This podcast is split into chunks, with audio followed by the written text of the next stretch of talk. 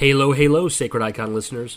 We used to do ads for other people, but I decided, why don't we do one for ourselves? Whether you're here listening to us for the first time or you've heard every episode, I'd like to briefly tell you what we're about and how you can support us. We have been doing this podcast since 2019, and with that has come lots of changes. We started as a primarily Halo-only show, but have evolved, Combat evolved, over the years to talk about a wide variety of things in the realm of nerd culture. As you can imagine, we've made numerous changes to our platforms, usernames, and emails over the years, so now is the time for me to set things right and give the Covenant back their bomb. You can join our Discord by clicking the link included on our podcast feed. You can also send us an email or a voice message at sacrediconpodcast@gmail.com. We have a YouTube channel at youtube.com/sacredicon, and we no longer use Twitter or X or whatever else the kids are calling it these days. So if you see someone who looks like us there, just know it's not us. Lastly, you can support us on patreon.com/sacredicon and receive a bevy of bonus content. We're so glad you chose us to be the voice in your ear on this particular day and hope you enjoy the episode ahead.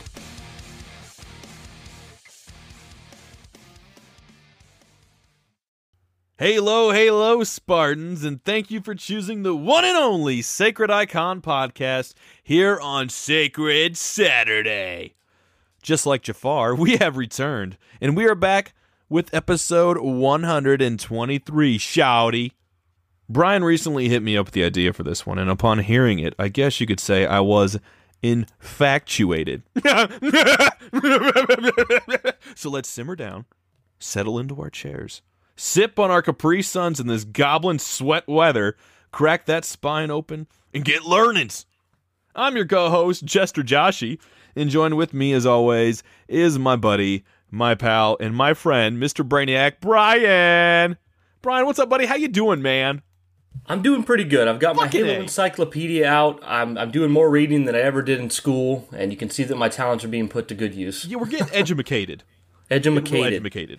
So guys, basically how this is going to work is for about an hour, Josh and I are going to comb through different things we find interesting in the Halo Encyclopedia, and basically we'll read off what it says in the encyclopedia, and then we'll just kind of chat about it. For those of you that don't know, the encyclopedia covers like literally everything in Halo. It's huge, and there's zero chance that we would cover everything at any point ever in this thing. It's 488 pages. Yeah. And you're going to, if you already own the encyclopedia and you're listening to us, you're going to wonder why, when this episode's over, that we missed so many bombshells. Well, it's because there's so much in here. I mean, we're literally going to be covering not even a 20th probably today. We're just going to talk about a couple things we each found interesting. You'll hear the pages turn probably, and we're going to just, I don't know, see if we find anything you guys find interesting. It's kind of crazy because I feel like I've looked through this a lot now since I've got it. I've had it for about a month, and there's still stuff in here I feel like I haven't looked over. Like, I did a comb-over when I first got it, and I'm still, like, I guess I just kind of didn't pay attention to stuff as much.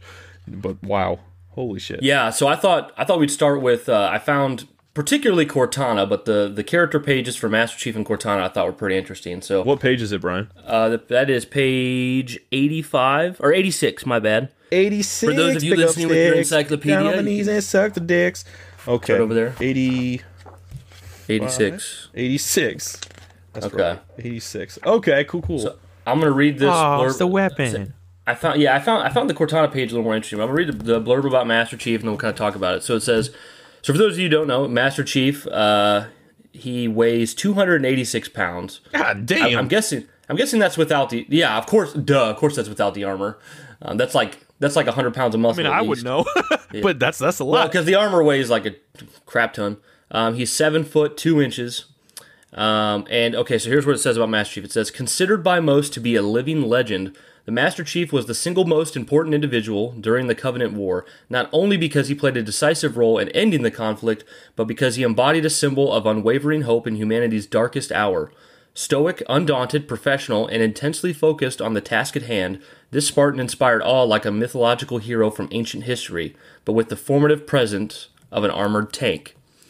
While proficient in all aspects of infantry tactics as well as the basics of variable gravity aerospace combat, one of John 117's most remarkable skills is leadership.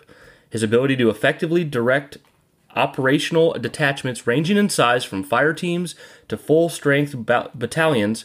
Toward the end of the war, UNSC personnel at all levels generally deferred to John 117's experience and strategic intellect, giving him a level of authority that far outstripped his actual rank.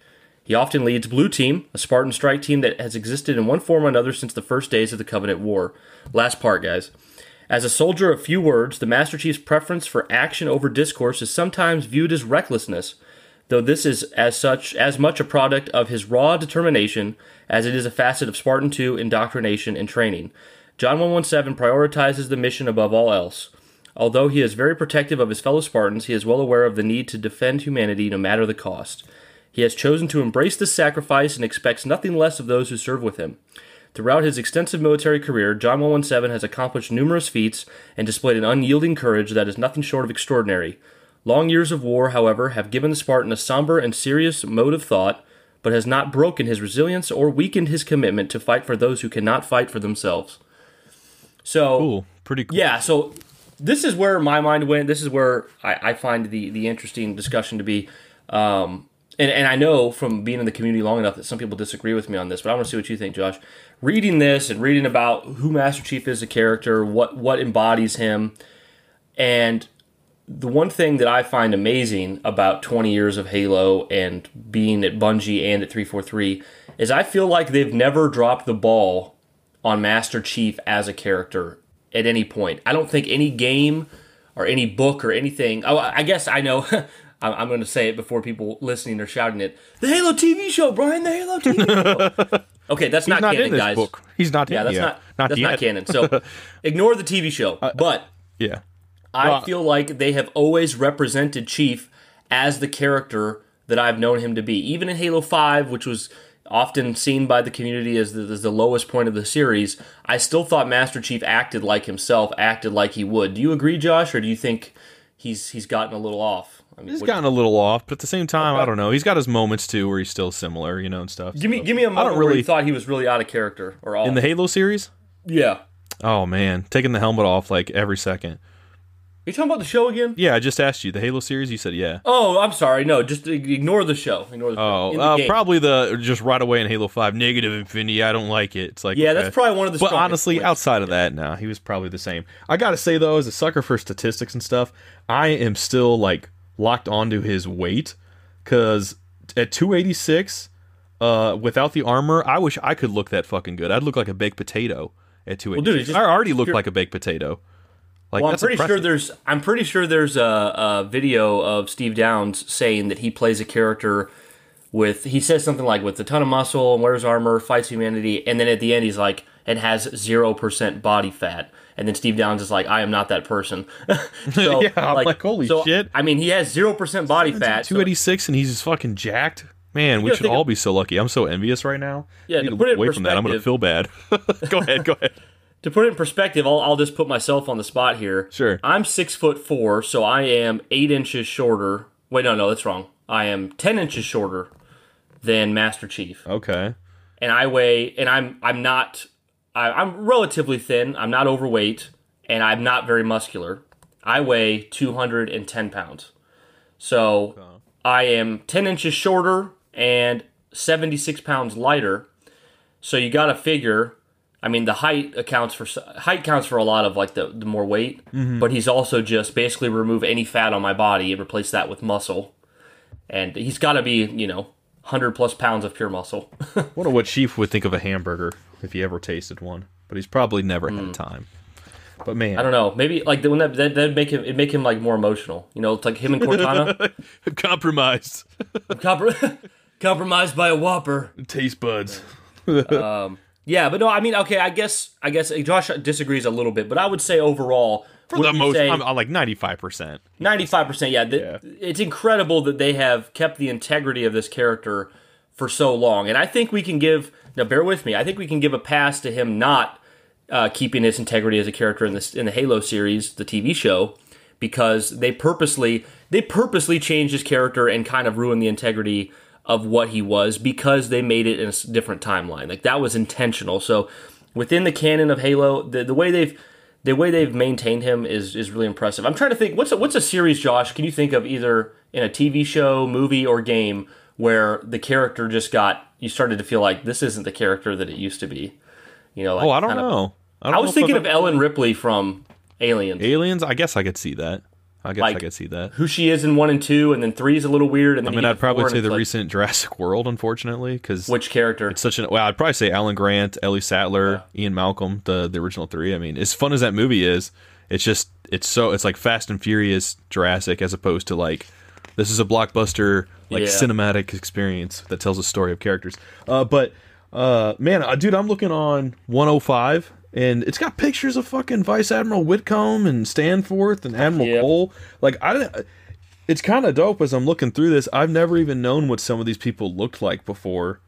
So, damn, it's got shit on everyone. Yeah, I mean, there's so many characters in here. I thought about going through the characters, but I'm like, there's just too many for... It's just too much. Podcast. It's just too much. But they did... Admiral Perengonsky, like the actress they got to play her in the series, is pretty good compared to the illustration here. Oh, what page is she on? Oh, I see it right now. Same page. Okay. Yeah. Oh, yeah. The actress in real life looks way better.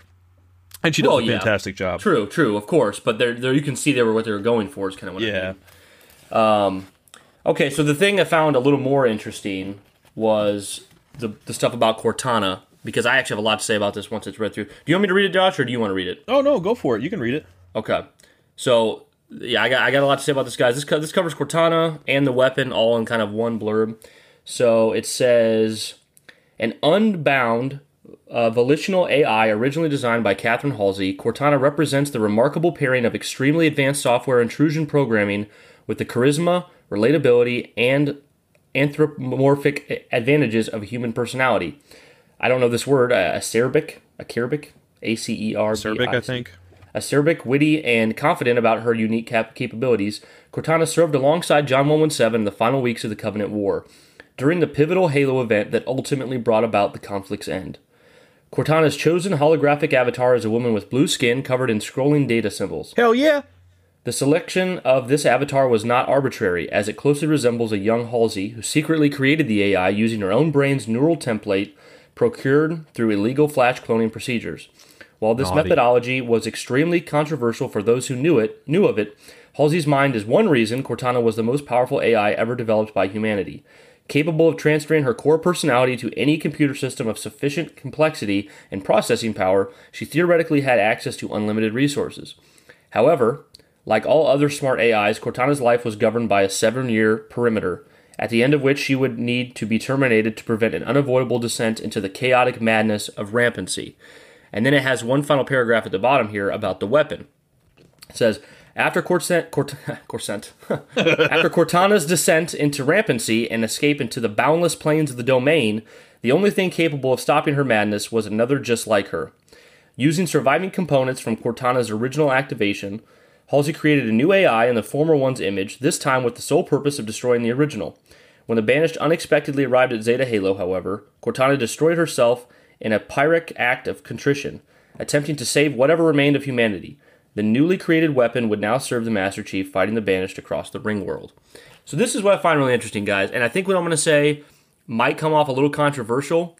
I will say that I believe I am right, but I don't have any proof. I guess, I mean, part of my opinion is the proof is here, but like, I'll let you guys get back to me on what you think about it. But so, when they decided to make the decision for Cortana to go evil in 5, right? Mm-hmm. It kind of felt like it was out of nowhere. It really upset people the way it was done. It just didn't feel interesting or earned or deserved. But if you remember, if you go back before Halo 4 even came out, Halo fans knew what rampancy was. We knew that rampancy was 7-year lifespan, and when you go rampant... If you don't delete the AI, it's going to go rampant. Was rampancy a Bungie thing? Yes. Okay. Yes, that was a Bungie thing. Okay. So basically, like, you knew that rampancy was going to be this terrible thing where the AI basically went crazy and killed herself by overthinking and all that. And we even saw that in Halo Legends before Halo 4 came out. You saw, like, her dealing with rampancy a bit and stuff like that, talking to Chief Wise in a cryopod. And then you get to Halo 4, and the whole story of Halo 4 is her descending into madness as she goes rampant. And then at the end of Halo 4, she saves Master Chief, and, you know, when she saves Master Chief, she's in that, like, little bubble she's kept him in, that hard light cube, and she's like, you know, most of me is down there with the rest of it, and she's like, I'm not coming with you this time. And then you get to Halo 5, and you found out that she went through the portal that the Didact fell into, and came out on Genesis, and found the Domain, and found a way to sustain her life. And then that's when she goes crazy. Well, after Halo 5 came out, you had a lot of people speculating why she was evil, why she did things. Some people said it was rampancy. Some people said she just decided to become evil. Some people said that it was the logic plague from the Gravemind. And I've done a lot of research on that myself because I wanted to know, but I've also asked several 343 employees over time about this question, and it was a unified answer for the most part between 343 developers, and I now get confirmation, in my opinion, here in the encyclopedia. And there's also a couple other places in the encyclopedia that confirm this. I don't know if we'll get to today or not, but basically, you know, what it says here, let me reread this part. It says, however, like all other smart AI, Cortana's life was governed by a 7-year perimeter, at the end of which she would need to be terminated to prevent an unavoidable descent into the chaotic madness of rampancy. Mm-hmm. After Cortana's descent into rampancy and escape into the boundless plains of the Domain, the only thing capable of stopping her madness was another just like her. So Cortana was going rampant in Halo 4, and what happened, you know, as Halo 4's ending and into Halo 5, as Cortana has went rampant. She's not thinking clearly. She's not herself. Its rampancy has deteriorated her mind, deteriorated her capabilities. She's becoming someone else because it's the end of her lifespan. That's what happens with AI. Okay. Now, the only twist in the story here is that she accessed the Domain, which kept her alive. So now a rampant Cortana that is chaotic and has lost her mind, mm-hmm. now is not going to die. Like, if she hadn't have found the Domain, she would have just descended into rampancy and died. So she finds the Domain, and it grants her, you know, life so that she's not going to die. And her entirety, and I'm not saying it was pulled off well in Halo 5 or conveyed well, obviously the fact that I'm explaining this, but Cortana went rampant, guys. Like, that's why she was evil. That's why she made these decisions. She went rampant, and then she found something that kept her alive. It wasn't like it just she just woke up and chose violence. Right. Yeah, exactly. So, like, and I know that, like, Halo 5 doesn't portray it well, but, like, if you're playing through the series and you're like, man, they did Cortana dirty, and I think that's a fair opinion in some ways because the way they conveyed her in 5 was just, I just really don't think it was that well done. But, like, if you think of your Cortana from Halo 1 and 2 and 3, you know, in Halo 2, she's like, I'm not saying, I'm not a megalomaniac, you know, she says stuff like that, and then mm-hmm. you develop feelings for this character, and then you get, especially Halo 4, you know, it's so emotional, and then you get to 5 and you feel like, oh, man, they just ruined her character. Well, they didn't really ruin her character. They followed through on what, you know, the lore of AIs are. She went rampant. You know, Master Chief talks to the pilot in Infinite, and he's like, you know, I should have stopped Cortana. I should have protected her. You know, Master Chief shouldn't have allowed her to do what she did at the end of 4 and go to the Domain. But it was emotionally compromised and cause all these problems, right? So, like, and then when you. And it actually kind of helps me with what Infinite does, too, because what Infinite does is it shows that she's clearly still rampant. She's clearly still descended into madness. Yeah. Like, you see her, like, telling the monitor to shut up and snapping her fingers. You see her, like, talking bad to Atriox and destroying his planet of Dosak. All that. And then at the end, you know, one of the common phrases, you can hear the passion pouring out of my voice for this stuff, right? Because, like, I love what they've done here because it's unfortunate that Halo 5 took the route it did, but, like, here's what they did. What's one of the most common phrases of Halo Infinite? It's the whole thing with Cortana saying, if you knew where you were going to die, how would you live differently, mm-hmm. right? Yeah. Well, it's like she knew she was going to die in Halo 4, and she did everything she could to help Master Chief. So that's who she was as a character. Then as she's rampant, she gets the Domain, which lets her continue to live forever. And she's rampant, she's descended into madness, she can live forever, and she starts to do crazy things like, you know, try to patrol the universe and all this kind of stuff and kill people, take down planets. But then... Andy's nuts, Brian. Oh. Okay, I'll take him down to the floor, I'll step on him, curb stomp him. Open the door, take the nuts to the floor, everybody walk through the It's a good thing you guys have Josh to interject there and end my No, keep going, Brian. I'm seriously loving listening. That's I'm turning my pages. So then in Halo Infinite, what you get to a point in Halo Infinite where you discover through the story that basically, you know, the Infinity arrives, the Banished arrives, the Weapon is deployed, and Cortana's stuck. She is stuck on Zeta Halo. She's trapped. She's gonna be taken down, and she decides. You know, she asks Atriox in that scene. She says, If you knew you were going to die, would you live differently? And I think Atriox says something like, I wouldn't change anything. And then she's like, okay, thanks. That's what I needed. That's what I needed to know. Ron, I can't remember that story you told me, but it's the one where someone in your family was like, thanks. Thanks. Oh, I'm forgetting the story. Was it Creighton? Man. I don't know. I can't remember who it was, but I remember. Oh, yeah, the story we told on the podcast with the whole the fart in the bathroom and yeah. Thanks.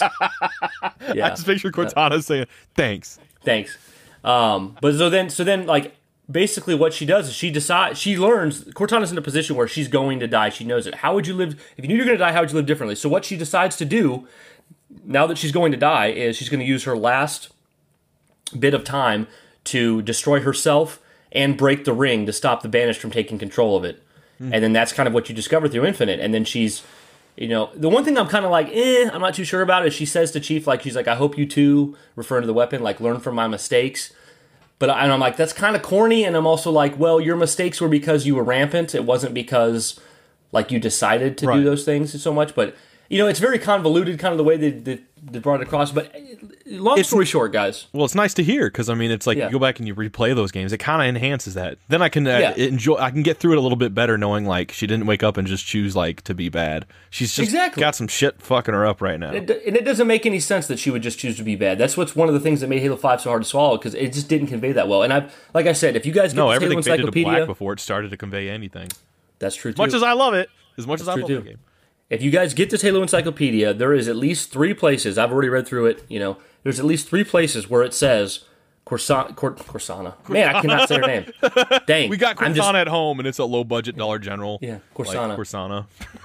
Yeah. It says at least three different points that she descended into madness, and that is the reason for the chaos. That is why she acted the way she did, and the domain just gave her more power, basically. That did. And also...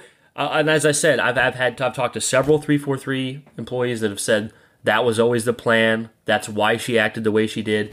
And I've also, and this is what really frustrates me. I said this on Twitter, and people still were telling me I'm wrong. But Logic Plague has nothing to do with Cortana at all. Not only does it, is Brian, can you explain TLDR Logic Plague to me? TLDR, the whole Medicant Bias thing where he goes and has a 7-year conversation with the Gravemind. Yeah. That's what the Gravemind does to Medicant Bias, is he does the Logic Plague, where he basically, continues to throw so much information at him and hit him with so much, I guess, logic, you could say, that he begins to think differently, and he doesn't act as himself. Because remember, Medicant Bias was... that time in 2014 when you talked to me about Halo 4? You hit me with that Logic Plague. Logic Plague, yeah. Yeah, that works. Yeah, but for instance, Medicant Bias was sent to stop the Flood, and then after 7 years or whatever, Medicant Bias comes back with the Flood. This is back in the Forerunner novels. Yeah. Remember Medicant Bias turned on his masters? That's because the Gravemind did the Logic Plague on him. Okay. So some people thought that Cortana acted the way she did in 5 because she was stuck with the Gravemind after Halo 2, and he did the Logic Plague on her. But not only is there nowhere in any book or game anywhere that says she was affected by Logic Plague, but if you look at the timeline of the games, she was with the Gravemind for, I don't even know if she was with him for a month. Okay. I mean, barely any time, and Cortana's extremely, intelligent, most intelligent AI ever. So, and I've also been told that from the 343 dev employee that, that's not the case. There's no Logic Plague, guys. I gotcha. So, but once again, I will be fair and say, I always hate when I'm and I've actually seen something making the rounds on Twitter right now where somebody says, I heard this from a 343 employee. This is fact. And then, if you're not that person, then you just go, well, it doesn't really mean much to me. Your word, you're just saying. Right. And obviously, but anyway, so guys, I really think that there's a lot here to paint that picture of why she acts the way she does. It's good to have that extra context. And it has pictures, which I love. Yeah. I remember there was a Star Wars encyclopedia way back that had so few pictures, and it was just text, and I was like... no thanks to that. I don't... if I'm going to read a book that's not a novel, I want, some pictures in there, too, so it helps. But I actually have something to say. What's the... I can't pronounce the damn species of the... what's the... Oh, my God! The Harbinger. What's the Harbinger species? The Xalanin. Xalanin, okay. Yep. There's a bit, this is on page 486, right near the back end of it, that kind of expunges on that. I'm going to try to read through this pretty fast for you guys, but this is just pretty cool. What is it again? The Xalanin? Xalanin. Pretend it's a Z instead of an X. Xalanin, okay. Yeah. The Xalanin are an animatic civilization of alien creatures who mysteriously survived the firing of the Halo array 100 millennia ago. Incredibly little is known about their nature, though careful observation indicates that they somehow have the ability to manipulate various forces and energy types in unique ways, including perhaps most troublingly, a peculiar attunement to elements of living time itself, though to what extent is unknown. They are clearly a highly intelligent sapient species who, following imprisonment at the hands of the Forerunners at Zeta Halo, were suddenly set free from their captivity by the alien alliance... Jesus Christ, I can't read. Known as the Banished. Then it says, when the remaining Forerunners ventured out to reseed life in the galaxy following the array's activation, they found what should not exist. Something had, in fact, survived Halo. With the Forerunners' time in the galaxy up path Tolgrith rapidly coming to an end, they realized that their plan to pass on the mantle of responsibility to humanity was suddenly in great peril. The Xalanin represented an unforeseen factor, an acute imbalance that could not be allowed to be left unchecked while the rest of the galaxy's species began to recover and evolve. With this reality in mind, a great judgment was rendered. The Forerunners took Zeta Halo to the Xalanin homeworld and brought aboard a host of individuals, including their ruling class, under the guise of a parley. With the Auditorium, the Xalanin were sentenced to exile. In time, the installation's monitor and other Forerunner constructs ran tests on their species in hopes to unlock the secrets of their survival. If they were immune to Halo, might they also be immune to the Flood itself? There were questions that needed answers, and using Zeta Halo's unique capabilities, many a vestige of its older design, the Forerunners prepared to conceal this final terrible sin. So there's a little bit more on that stuff, but it's just nice. Like, when I read that, it completely made me, like, accept the whole Xalanin Harbinger stuff in Infinite. Mm-hmm. Because when I first played it, I'm like, oh, great. Like, I've said this before, but it's another In Ancient Evil Awakens. Yeah. This is another nice way to at least, like... This is more well done, in my opinion. It's more well done, I agree. And I also think, like, they say here at some part, like, to what extent is unknown, and incredibly little is known about their nature. It's like, of course, because you guys probably don't have that all figured out yet, or you're trying to figure out how to tell that story. But at the same time, it's nice that they actually put some exposition to something so recent in that book. I thought that was really cool. I got a lot to say about that. Yeah, let me clarify too real quick. I said that, like, it's more well done here. I can just hear people listening to the podcast saying, like, are you kidding me, Brian? Like, the Forerunner stuff and the Forerunner stuff and the Didact stuff was so much better done. Well, like, if you see it, if you look at it, like, with all the material we have, like the novels and stuff, like, yeah, it's a lot more fleshed out. There's a lot more there to the Didact or the Forerunner conflict. But I'm saying, you know, what's one of the complaints that 343's got since they started? It's not explaining enough in the game, not letting stuff be self-contained in the game. I feel like the way they portrayed the Endless, the Xalanin here in Halo Infinite, is doing it right. It's kind of like the Flood in Halo 1, where it's like, you know a little bit about them, but you don't really know anything. That's kind of what it is here with the Xalanin. And it's in a way that I can appreciate the Harbinger, whereas the Didact, I was just like, you know, you just don't know really much at all about the Didact or why he's doing what he's doing unless you have read the books. And I will say, like we said with Haruspice on the retrospective, I still believe you can play Halo 4 and understand what's going on. You know, he's a bad guy trying to hurt humanity. Like, you don't need to read the books to understand that game. Mm-hmm. But to really get a lot out of that character in a way that's meaningful, it's based so much around extended material, where the Harbinger here, they've given us just the right amount of what you should find and discover in the game. And I feel like Halo Infinite is, like, it's so tough right now, Josh, because the conversation, at least on Twitter, with Halo fans is that Halo Infinite's a disappointment, but it's just so hard for me because I feel like 343's taken 10 years of criticism and fixed almost all the issues, you know? Oh, yeah. Major issue was the art style. They fixed it. Major issue was the gameplay not feeling Halo enough. They fixed that. Major issue was boss battles are just, they're either not fun like the Warden Eternal or they're QTEs like Didact. They fixed that by putting a slew of amazing bosses in this game. Stuff that they got complaints about, stuff not being explained properly within the game. I think they've done that with the Harbinger and the Banished. Like, they've corrected most all of their issues here. It's just, you know, because of the content lacking and some of the modes missing, people just snowball the whole thing. But man, it's done so well. I know, only Sith deals in absolutes. Absolutely. Hate that shit. Dude, at the end of Halo 5, I'm asking because I'm genuinely forgetting, and what I'm about to say may come across as dumb. What happened with Osiris? Like, they were all together, Osiris, right? They were all together. They got with Chief and everything. They were all together. Halsey. Yeah, they went to St. Helios with Halsey. Yeah. And then if you read the book, it's on my shelf. It's either New Blood or Bad Blood. I think it's Bad Blood. Buck gets back with Dare, and he gets back with his ODST team. Oh, that's right. Osiris, that's right. Okay. And then Osiris is just down to Tanaka, Valen. Okay, I was just going to say, I'm glad I asked you, because it says here on this section about Osiris, in its current configuration, Osiris includes Jameson Locke, Holly Tanaka, and Olympia Vale. That's right, I completely forgot about that book taking place after. Okay. Man. Another cool thing, or unless you want to go next. No, go ahead. I'm still flipping through this fucking... It's neat. So, I love that they even got stuff from Halo Wars in here, too. Like, I can clearly distinguish when it's Halo Wars aesthetics, but, like, it's really cool to see that in here. Yeah, they really went all out with this encyclopedia. Guys, if you don't have this encyclopedia and you've considered it, it is absolutely worth your money. If you get it off Amazon, I think I got it for, like, $33 shipped for free. It's not that bad. It's a huge book. These pages are not cheap to print. These are, like, really quality images and pages. Yeah.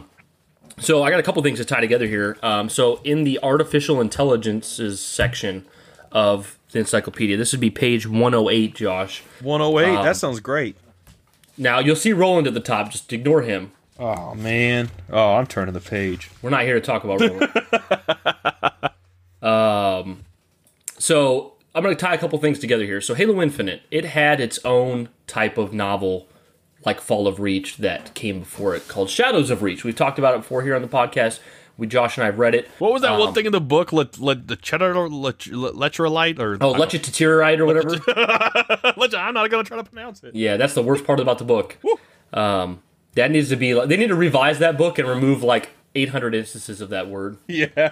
Dude. But, yeah, so something that's really cool, right? And they actually... they to go back to what I was saying...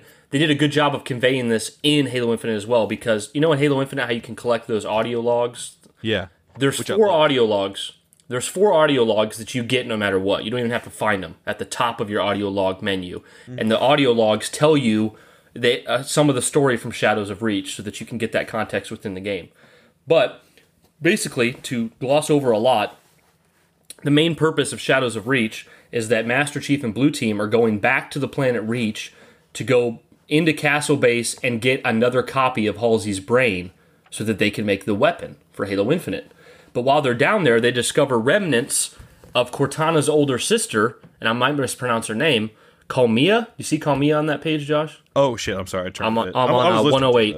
No, it's okay. 108. I hope I'm not mispronouncing her name. Kalmia? Yeah. Kalmia, yeah. So Kalmia is the original Cortana, like the original prototype off of Halsey's brain before she, like, figured things out and got Cortana made. Yeah. And I always find this character to be extremely interesting, and every time I hear more about her, I'm like, can we see her in game somehow? Like, she's pretty much dead, even though there's, like, remnants of her, like, memory or something like that in Shadows of Reach. I'd have to read it again.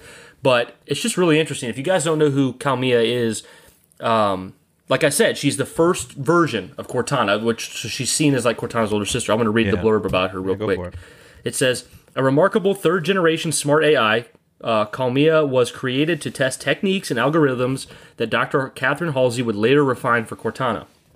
As part of this research, Kalmia was decompiled, selectively edited, and reconstructed many times over the years.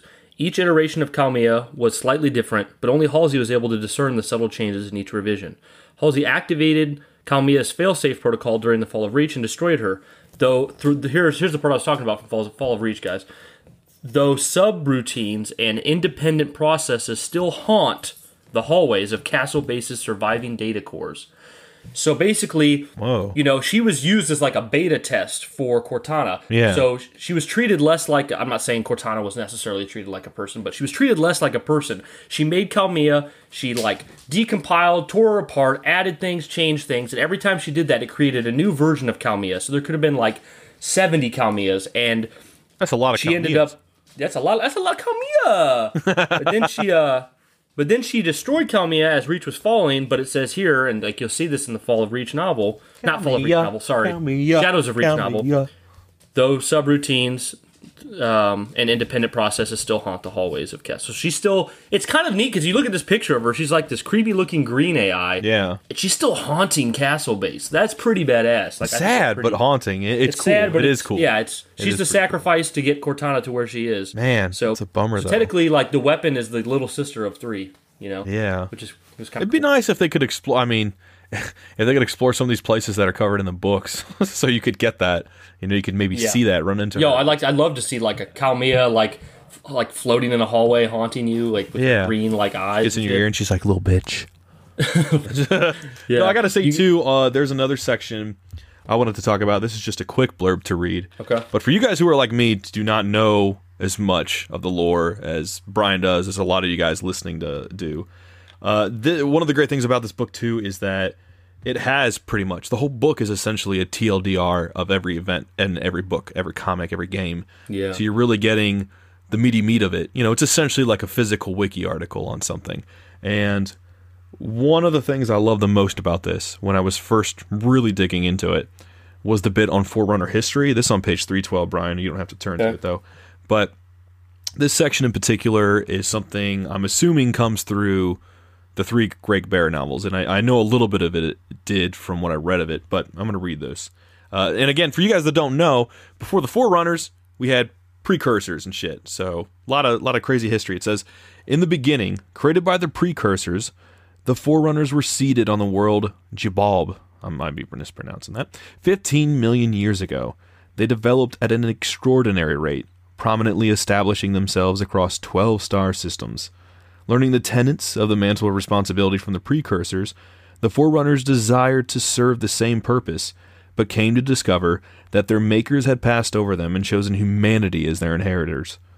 The antipathy seated in the hearts of the Forerunners due to this choice ultimately drove them to betray and attack the Precursors when some of their number believed that the creators were intending to wipe them out.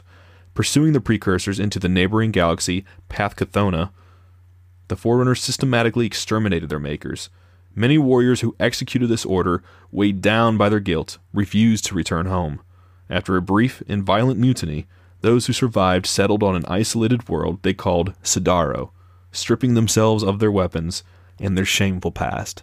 So there's so much more to that, but I just wanted to read that to say, like, even though I read a bit of the Forerunner stuff, I didn't even, like, get that. You know, so much is told all around in pieces, and just getting the TLDR strip of it is fucking cool. I was in my mind's eye. I love that shit, and it's amazing because I remember Brian telling me about Forerunner stuff way back, and I was like, Forerunner what? And I was like, oh, that's, you mean like the shit we see in all the Bungie games and stuff, the architecture. And he's like, yeah, but then he's like, what do you know of the people? And I'm like, nothing. And he tells me, and then he starts telling me about the Precursors and stuff. I'm like, the Precursors? You know, and it just keeps going. It's like, where does it stop? How deep is a rabbit hole? Yeah, but that's fucking fascinating to me. I love hearing that shit. Yeah, because so you have, like, the Precursors were the original beings of the universe, right? They were sentient, meaning they don't really take form. They're just kind of everywhere all at once, like the movie. Great movie. The Precursors created the Forerunners and humanity, as well as everything else in the universe. Yeah. But they intended for humanity to take over, and the Forerunners thought that was like a... They're like, no, that kind of seems like a threat. Like, maybe they're going to let humanity take over, and then they're going to exterminate us. So the Forerunners turned on the Precursors and decided to exterminate them. And the weird thing is like, even though the Precursors created them, and you think the Precursors would be more powerful... The Precursors weren't used to violence. They didn't really understand what was going on. Like, they didn't really understand, like, how to fight back. And, of course, this all leads to, you know, the stuff that probably a lot of you already know, that the Flood is basically, like, Precursors that have like, distilled themselves into, like, infectious dust that became the Flood. Mine being born. And then, like, in the Forerunner novels, there's the Primordial, which is the last living Precursor. Isn't that an Evanescence album? I don't think so. I'm gonna look that up while you're talking. Well, which part? Primordial. The Primordial. Yeah. But the Primordial is basically the last Precursor. Its consciousness is what continues to live throughout the Flood and the Gravemind in every game. So I'm sorry. That's an Irish metal band. So okay, continue. So the only reason, the reason that the whole Flood conflict exists is because of the Forerunners turning on the Precursors, the Acres. See, that stuff's fascinating to me. And getting it in that context for my small brain is really nice. And it really makes you wonder, about the Harbinger. Gives you something to think about, doesn't it? Gives you something to think about, the Xalanin. I love you for that. Continue. I'm sorry. Because with the Xalanin, it's like, what are they, right? Because part of me wants to say the Xalanin are precursors because the Xalanin aren't affected by the Halo rings. They say that the Forerunners, they know that the Forerunners were never supposed to take over, and they can manipulate time. And the precursor, the Primordial, was the timeless one. So there's a lot of time. Ooh, that's interesting. I never even thought of that. Yeah. Wow. So it seems like either they are precursors, or the precursors either created the Xalanin as some way to enact their vengeance in other ways. I don't know. It's weird. How would you feel if they were precursors?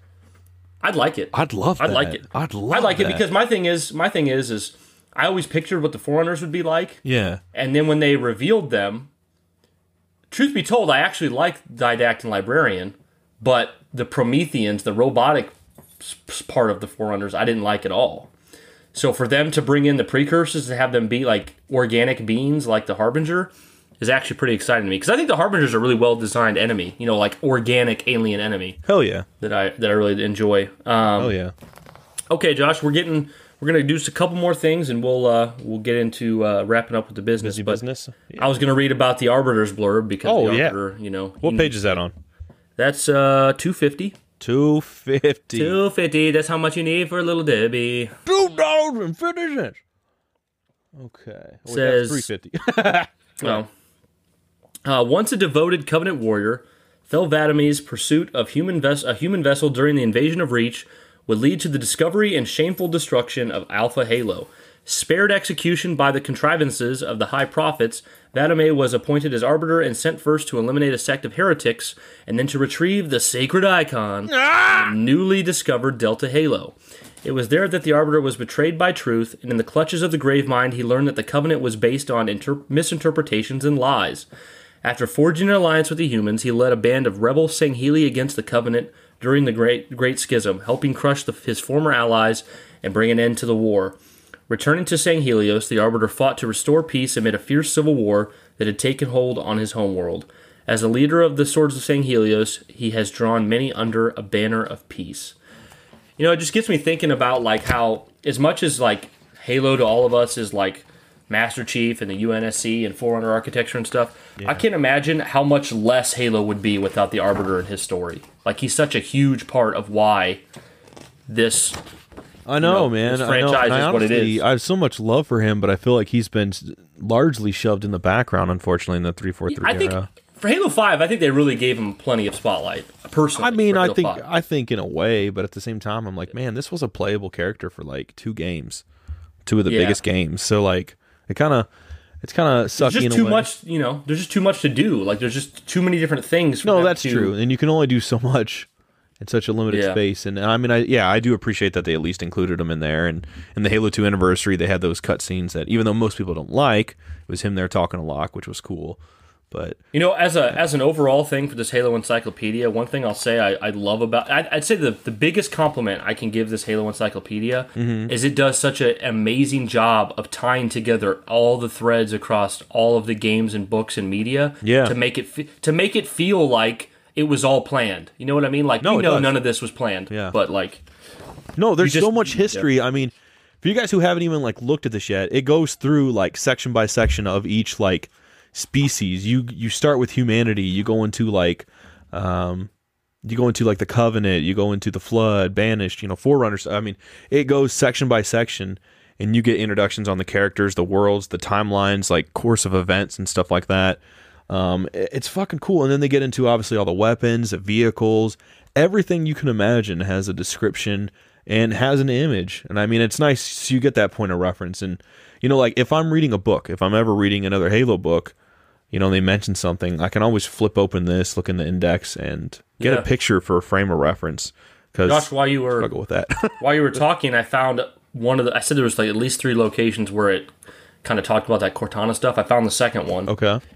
Page 351 in the Zeta Halo section. 351, get time in the sun. 351, under the relocation banner or tagline at the top. I see it. It says, after the unwitting awakening of the Didact in 2557, the AI known as Cortana, while on the verge of rampancy, sacrificed herself in order to ensure the Forerunner's defeat.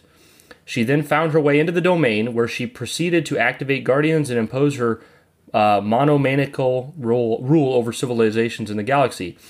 She quickly took control of Zeta Halo, intending to use it as a central base of operations, largely due to its unique capabilities compared to the other installations in the array, when the ring was descended upon by both Banished and human forces.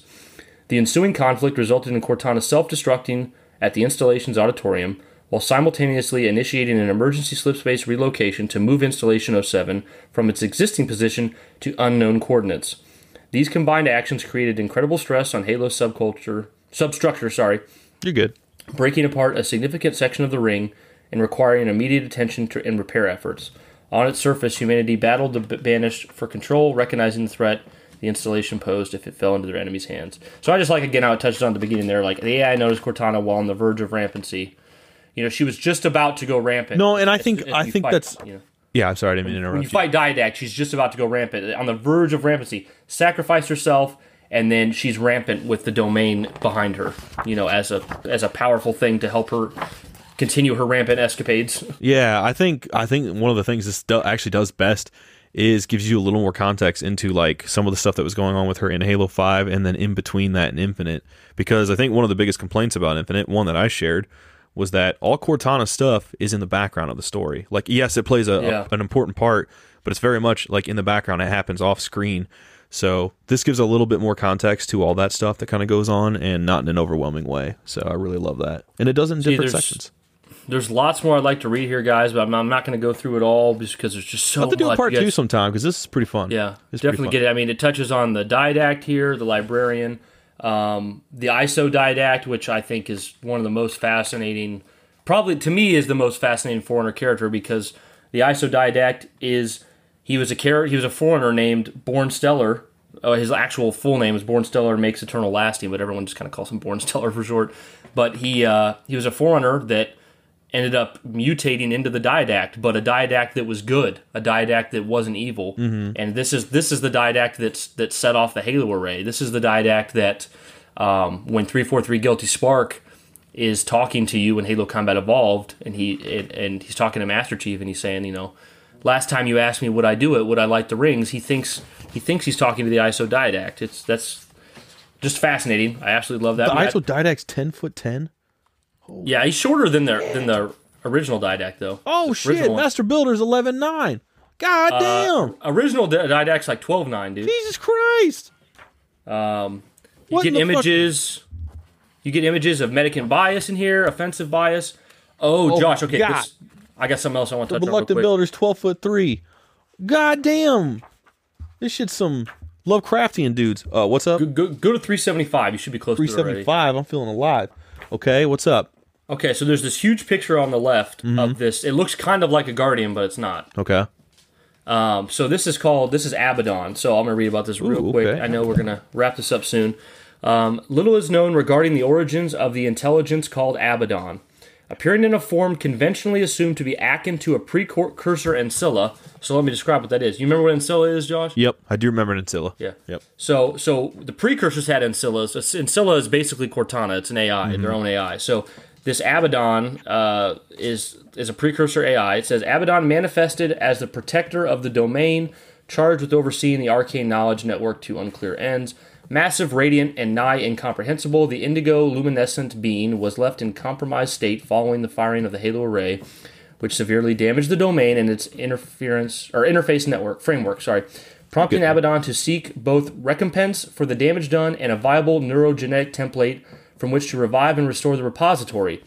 Abaddon was confronted by a group of Forerunners seeking to aid in the Domain's resurrection, as well as their own solemn journey out of Path Tolgreth and into the Great Beyond. After a brief conflict, a Foreigner life worker named Growth Through Trial of Change sacrificed herself successfully to successfully begin the domain's healing process. So the only reason I really brought up Abaddon is because if you see this Precursor AI, it basically looks like a Guardian. Yeah. Yeah, I so can see it that. Looks like that was my first thought when I flipped over to it, yeah. It looks like the Forerunners built the Guardians based on what they know of Abaddon. That's fascinating. That's pretty cool. Yeah. Gives me something to think about. Gives me something to think about, Josh. Man. Good ass book, though. Yeah, dude. But yeah, it's hard to put this thing down because there's so much there. I would definitely recommend it, guys. Go pick it up. You can. I mean, if you go to a store, like I went to the bookstore, where it's always going to be more expensive. It's about $50 for this bad boy, but that's why I say go to Amazon, $33. Yeah, and if we sound like shills, by the way, we're not. It's not like we're paid to sponsor this or something. If this was one of those crappy books that they just shoved out to make money, I would have told you guys. Yeah, and honestly, at first, I had the collector's edition pre-ordered, and then I got some weird delay issue, so I was like, fuck it. I was so annoyed. I was like, I'll just cancel it. And then I canceled it. I wasn't going to buy it. And then Brian was at the time, he just wasn't really interested. And then I got it a month ago. Brian got it just a week or two ago. And yeah, it's fucking good, man. Well, because what happened is I saw it at Walmart. I picked it up and I read a couple pages and I'm like, holy shit, this is way better than I thought it would be. So I went and I had to go buy it. Yeah. But yeah, Josh, so want me to go into the business real quick? Oh, take us into the business, baby. Shout out to our patrons. Yeah, so first, guys, if you want to support us monetarily in any way, even as low as $1, just go to patreon.com/sacredicon. We'd appreciate that. We'd love you guys for that. If you want to leave an email or a voice clip, send that to sacrediconpodcast@gmail.com. If you want to follow Josh on Twitter, he is at Jedi Knight Joshy. If you want to follow me, I am at Brian's Bane. And you can find Sacred Icon at Sacred Icon Pod anytime. Come join our Discord. We're in there all the time. Discuss with us. It's a lot of fun. Josh, before we get into reading off our patrons, you got a review for us? I do. I put in the Discord that I was sad that we hadn't received one all month. And our buddy, I might be mispronouncing this, I'm so sorry if I am, Vincio came through for us. But the name, I love the name, reads as Dildo Mankus. Oh, boy. But it's 5 stars, the Sacred Icon review by Vincio, so thank you in advance. Sacred Icon Podcast. The best way to describe this is to explain how it feels when listening. Imagine yourself out in the middle of the woods or even in your mom's basement, just you and a couple of your buddies chatting away about work, school, Roland, Halo! A conversation that is so seamless and goes on for hours. A conversation that you will always remember and cherish until the end of time. That's what this podcast is. Sacred Icon is ran by two amazing and awesome people, Jovial Joshua Hargis and Brian Arvett. These guys have a way of making you feel like you are there with them, laughing away the nonsense that makes so little sense that it makes perfect sense. Although the name may be misleading as it's a Halo reference, these gentlemen will talk about a variety of topics and has something for everyone. Personally, I've been listening to them for God knows how long at this point. I just know that I will always look forward to their next episode. It's my favorite way to pass the time at a dreadful day of work, and I hope that whomever reads this will give them a listen, subscribe to their Patreon, and enjoy it just as much as I do. Vincio. Wow, dude, that was an outstanding review. Wow, damn. He fucking brought it. To say that, we're the bright spot of a work day and that you look forward to this.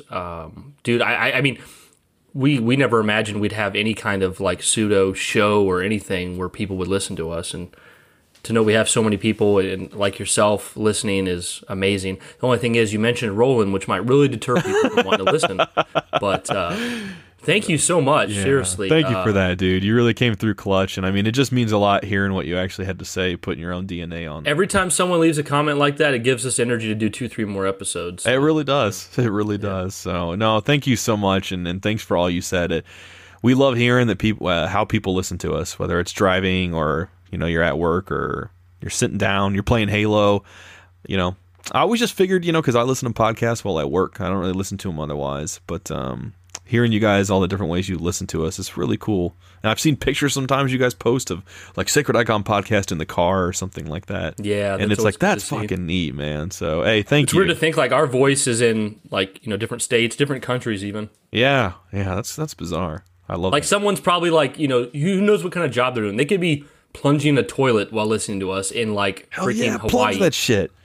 Yeah, we're right there with you, man. We're in the shitter together. Yeah, you're not alone. Oh, But thanks so much. Seriously, yeah, thank you so much. Seriously, oh my god, guys, if you ever want to leave a review, just we'll read it off. You know, leave a 5-star review. You can say whatever you want. You can be like, these guys suck ass, as long as there's 5 stars, because that's how the iTunes algorithm works. The words don't matter as much as the stars. No. So, Josh, I'm gonna go blaze blue fast like Sonic through these patron shout outs. So hey, keep Sonic, up with get me. Sonic. If you don't, I'm gonna leave you in the dust. You know how it is. Oh, another one bites. So the first, dust. It's gonna be me. So first, for our patrons, we have Agira. Thank you so much for your support. Agira, love the name. Lisa McCreary. Lisa, I love you so much. Sparkies, who was on the episode with us, go back and listen to us talk to him. Great. He's an awesome dude. Yeah. We got the sequel to what's it called? Hocus Pocus. It's Hocus Locus. Locus. Yeah, you got it. You got it. We have the hot topic edge lord of them all, Dark Chaos 580. Thank you so much. I love the name. Blind Valkyrie, she's so nice. You think about her twice. Appreciate it. She's so great. Thank you. Next, we have William Green. Must be a nice dude. My pastor's last name's Green. William Green. Love the name. Kevin Benson, episode 99. Go check him out. Thank you. And he just, he sent me an image recently. He got a fucking legendary tattoo, bro. I saw that, dude. Yeah. That was badass. Fucking dope. Yeah, dude. That was badass. Next, we got a Sacred Staple, Albino. Love that dude. He's Albino, so always in there with enthusiasm. We got iIrving TV, always keeping it positive, keeping it sacred. Love that dude. Love his vibes. So love his voice. I can't speak. Next, we got... I'm like a Jason Bird, and I'm true. There it is, guys. It's back. Cool. I got quiet. You know what else is true? The stank in this room from AJ's Dank. But no, he's actually very, very good smelling. Next, we have the sequel to Fallout 76, which is coming 20 years from now. Fallout 152. Thank you so much. Hell for that. Yeah, thank you, thank you. Josh, hit us up with a little Menadeus. Menadeus, Menadeus. Menadeus, Menadeus, Menadeus. Menadeus, Menadeus, Menadeus. Oh, Menadeus.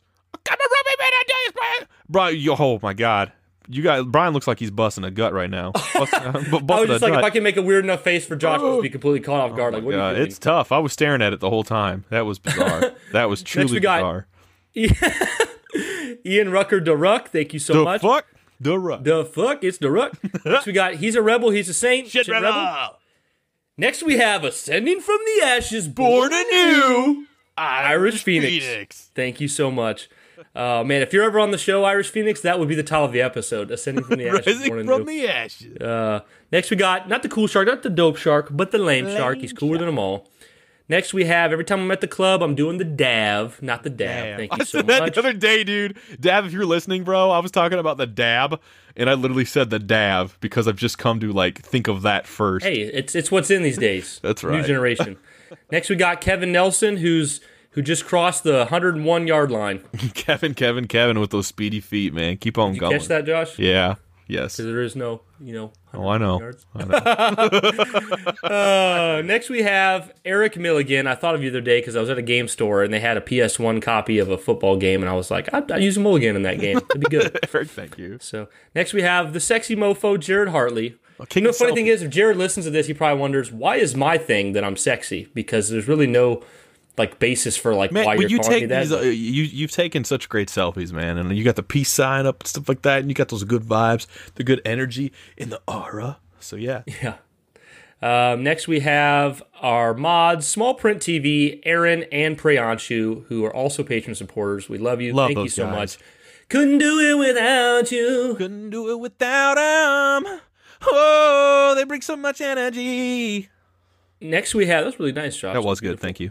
Next we have the reason that Halo Infinite isn't content complete. There's no dual-wielded pistols to do 1v1. So thank you, Cameron88, for hanging around anyways. Yeah, thank you. Next we have Colton Pittman, who says, I want to play football, but I don't want it to be a pigskin. I want it to be made of elephant ears. Nice. We're going Dumbo style. Dumbo football. Nice. Hey, thank you, man. Josh is like, I don't know where you got that. Like, all right, buddy. I'm just trying too hard. Next, we have the OG Sacred Staple, Rodan, who says, put me some waffles down and butter my waffles. And I said, okay, I will. Thank you, butter them up. Next, we have our friend David Wyant, goes by David, and created Bingo for Sacred Icon. Thank you so much. Find that picture. Josh, hit me up with the ACDC Outlaw.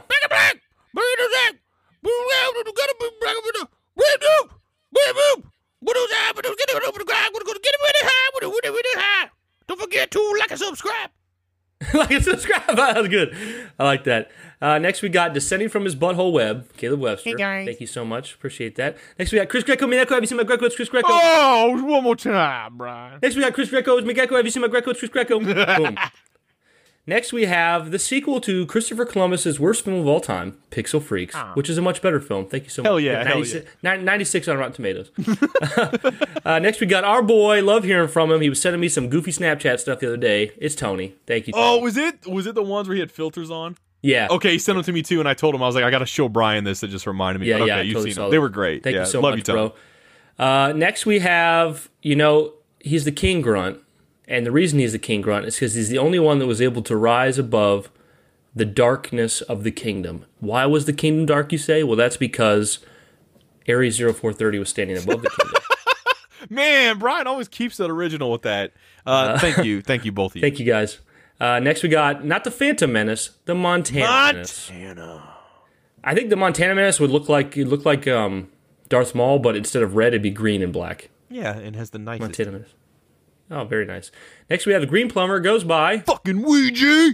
Thank you so much. Love that dude. He's going to be on the podcast with us soon. I'm not sure how soon. We're trying to figure out the schedule. We almost got him this week, but we didn't have the same days off. Just a matter of time. Next, we got the guy who makes Josh look oh so pathetic. It's Joshy Big Boy. Joshy Big Boy. Joshy Big Boy. I like that Josh just takes it every week from me when I'm... I'll just take it on to him. Joshy Big Boy. Next, we have the biggest NASCAR Thunder 2003 enthusiast. It's Ryan Barco. Hell yeah, Ryan Barco. Thank you so much for your support, man. We got Dustin Mandre. Dustin Mandre. We got Anthony Nicolosi from KO Koala Entertainment. Thank you. Yeah, waiting for Agora. We got Corey Hanks. Love hearing from that dude. I hope you get to play co-op soon with your buddy. We got from Oni Nightwire, it is Brent Onimo. Brent Onimo. We have dropping in from the ceiling with that ODST Chili Drop Pod. MH Cosplay. MH Cosplay. Doing a ton of cosplaying work. That guy has been busy. He's busy boy. The weekend, you could say. What's that? Can you sing that for me, Josh? Working for the weekend? Can you sing that? Everybody working for the weekend. There we go. What's that one? What's the one chick who sings in the Goonies that every time I hear her? Good enough for you is good enough. Oh, man, I love that shit. That's my favorite movie of all time, baby. It's my favorite movie of all time, the Goonies. We got to do a Goonies podcast. We got to do a Goonies one sometime. My mom, get this, dude. So one of my dad's favorite movies, like top five, maybe top... Might be top two is Goonies. I think his favorite movie of all time is Back to the Future. So okay, I think that's Goonies a great pick. Two. That's a great pick. Yeah, but my mom is disgusted by Goonies because my dad has watched it dozens and dozens. It burned her out. Okay, I got you. I cannot. I was like, is there something in the movie? And I was like, please don't say sloth. Like, no, there's like nothing she would rather. Although if she said she can't watch it because she's disgusted by the Fratellis, then I'd be like, I understand. They're horrible people. What's funny, dude? I'm gonna tell the story real quick. It probably won't be as funny as like living in the moment. So like, okay, I just gotta tell the story, right? Okay. So we were gonna join. Me, my mom, and my dad were going to join this church. This was like 6-7 years ago. I don't know how long ago. And to join the church, there's a part where you all sit in a circle, and a sacred circle, and the elder from the church, he said he was gonna talk. He was gonna say, everybody spend 2 minutes. Tell us about yourself, your faith journey, and why you're here, right? So he does it. It goes over to the next person, goes over to the next person, goes to the next person. It gets to the woman right beside me, and she's, you know, each person just telling their 2 minute story. It gets to the person right beside me, and the woman right beside me, she starts breaking down crying and goes on for like 10 minutes about her whole life story. Okay. And I'm the one who has to follow her up, and I'm like, thank you for this. Thanks a lot. Thanks. And then so she gets done. I put on a good face, and I just do my quick 2 minutes, and I'm like, all right, crisis averted. And then it goes past me, and the next person's my mom. My mom starts crying, and she starts telling her story and crying. Yeah. And so then, like, we got out of there, and mom was embarrassed, and after we reassured her everything was fine, I told her, I said, well, you were basically just like, you know, Chunk from the Goonies, where he's like, and then when I was 5, I puked, and it got over everyone, and they started puking. And I said that, and my dad died of laughter. So even years later. Me out! Yeah. Yeah. So even years later, if my mom ever shares more information than she needs to, it would be like, and then I puked, and then we just start imitating Chunk to her. Oh, I love that scene so much. It's an Arbet thing. Put his hand in the blender. He's like, no, I'm too young. Yeah. Yeah. Oh. Yeah. Next we got Ian Big Dog Mills, the esports king. Ian is killing it, dude. It is. He met Xavier Woods of WWE fame recently. It is insane. I saw that. Wow. Next we got the meme lord, the spicy meme lord, Photon. Next we got Kay and Nick, who says, yeah, the podcast is quality. I'll support it. Thank you, Kay. Thank you so much. Next we have the guy who is hurting the population of the planet by taking all the women for himself, Trevor Polke. Trevor Polke, yeah. Next we have the OG WandaVision, the superior version, the Shipley. Thank you so much for your support. We have our second longest running supporter, the OG Halo podcaster, Dusto! Thank you so much for that. And we have, finally, Josh, the man who saw Justice League and knew it needed more. Right through your front door, ladies and gentlemen. Here's some more. Matthew Salvatore. Love that dude. All right, guys. Bang, bang, boom, boom. Thank you so much for tuning in to another episode of the Sacred Icon Podcast. Make sure you check out that Halo Encyclopedia because it is dope as hell. It's so good. We love it. We love it. Guys. But guys, thank you so much for tuning in. Come back. Tell us what you think. Hang around.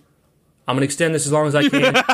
You guys are wondering when it's going to be over. You're thinking to yourself, where it begins, but tell me, Brian, where did it end? That's what happened. That's what I always say to when I want to make fun of somebody, like somebody who's not struggling with weight. I'm not going to be an actual dick. So I, like someone who's skinny, I'll be like, they'll be eating or something, and they'll eat like a piece of pizza or something. Like pizza, and I'll be like, I know where it starts, but tell me where does it end? You gonna eat a whole pizza? Yeah, I'll be like, gonna eat two pizzas? I'll be over at Brian's, and I'll be like, man, what time are we going to Wendy's, dude? I'm famished. I haven't eaten in like 24 hours, dude. He's like, I bet you haven't eaten, fat. Saving up for one big meal, potbelly boy, aren't you? I bet you hungry. You gonna get a Baconator? You gonna get a double stacked? And I just look at him, dude. I can remember Justin doing it too, and Justin and I would just sit there at different points, just like, fuck you, Brian.